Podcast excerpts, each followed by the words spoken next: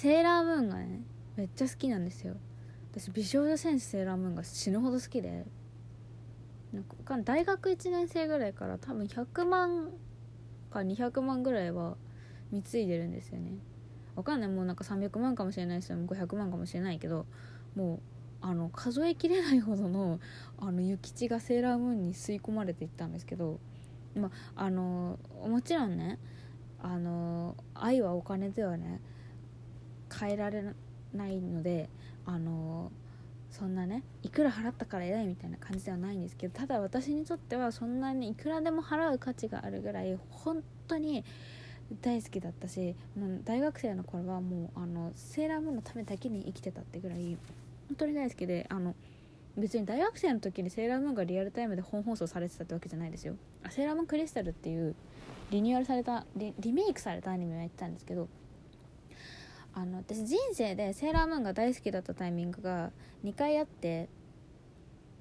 ピークが2回来てたんですよね。1回目がちっちゃい頃。で2回目が大学生の時で1回目時子供の時に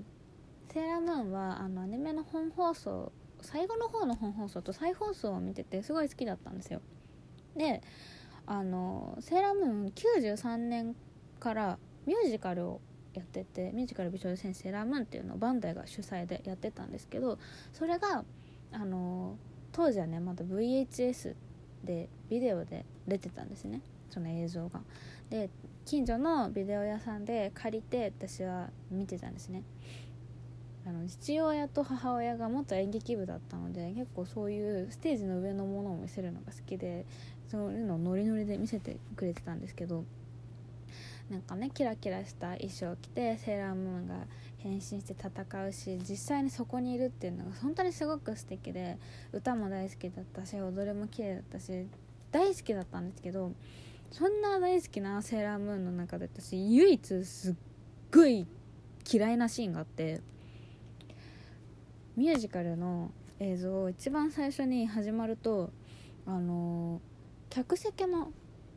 映像が様子がね映るんですよ。でそこに映るのが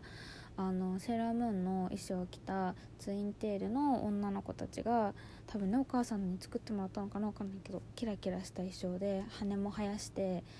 あのエターナルセーラームーンって最後あの羽が生えるんで多分それだと思うんですけど羽を生やしておもちゃ買ってもらってすっごい嬉しそうに「真ん中な真ん中なんて楽しそうにしてるの。私それが大っ嫌いで本当にこんなこと言ってしまって申し訳ないんだけど。だってさ私はさミュージカル連れて行ってもらえないの。長時間子供が静かにしてるなんてできないじゃん。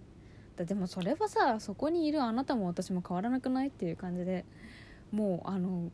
多分5歳ぐらいで当時私。5歳ぐらいにして立派な嫉妬をしてたんですよ。もう本当に悔しくて悔しくて。なんであなたが行けて私が行けないの？せめてなんか可愛い服ぐらい着たいわっていう感じだったんですよ。でもそれは本当に私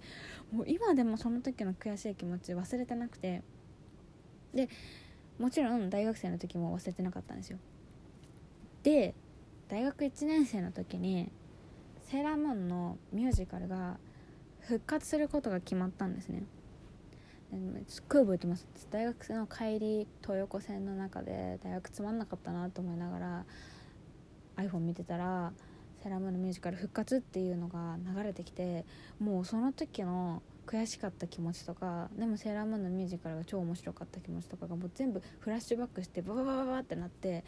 あのまだねビジュアルも公開されてないし出演者の名前とスタッフの名前と、まあ、あと日程ぐらいしか出てない状態でチケット2枚応募して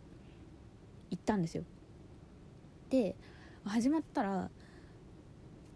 幕がね上がってまだ変身してもないね制服姿のうさぎちゃんたちが出てきて5人。もうそれだけで私もう今でも思い出せない。けどもうボロボロ泣いちゃって。ちゃんたちがいる生きてる。目の前にいるって思って。私はねその時あのそれも見られたのも嬉しかったんですけど何よりその5歳の時に自分が行けなかった自分をこう救ってあげられたっていう気持ちになってもう多分今後得られない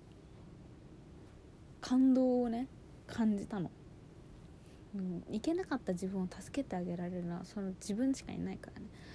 のおかげでそうそっからセーラームーンへあの時買えなかったおもちゃだからとかあの時行けなかったイベントだからっていうのであのお金をね払い続けていつの間にか今に至りますね。多分ねなんかもう最終的に家建てられるぐらいセーラームーンにお金を払い続けるんだと思います。もう本当になんかそういうちっちゃい頃の激烈な感情って大人になってとんでもない成長を遂げてしまうので恐ろしいなっていうまあいい意味でも 悪い意味でもものすごい影響を与えられたなっていう話ですね。セーラームーンの。以上です。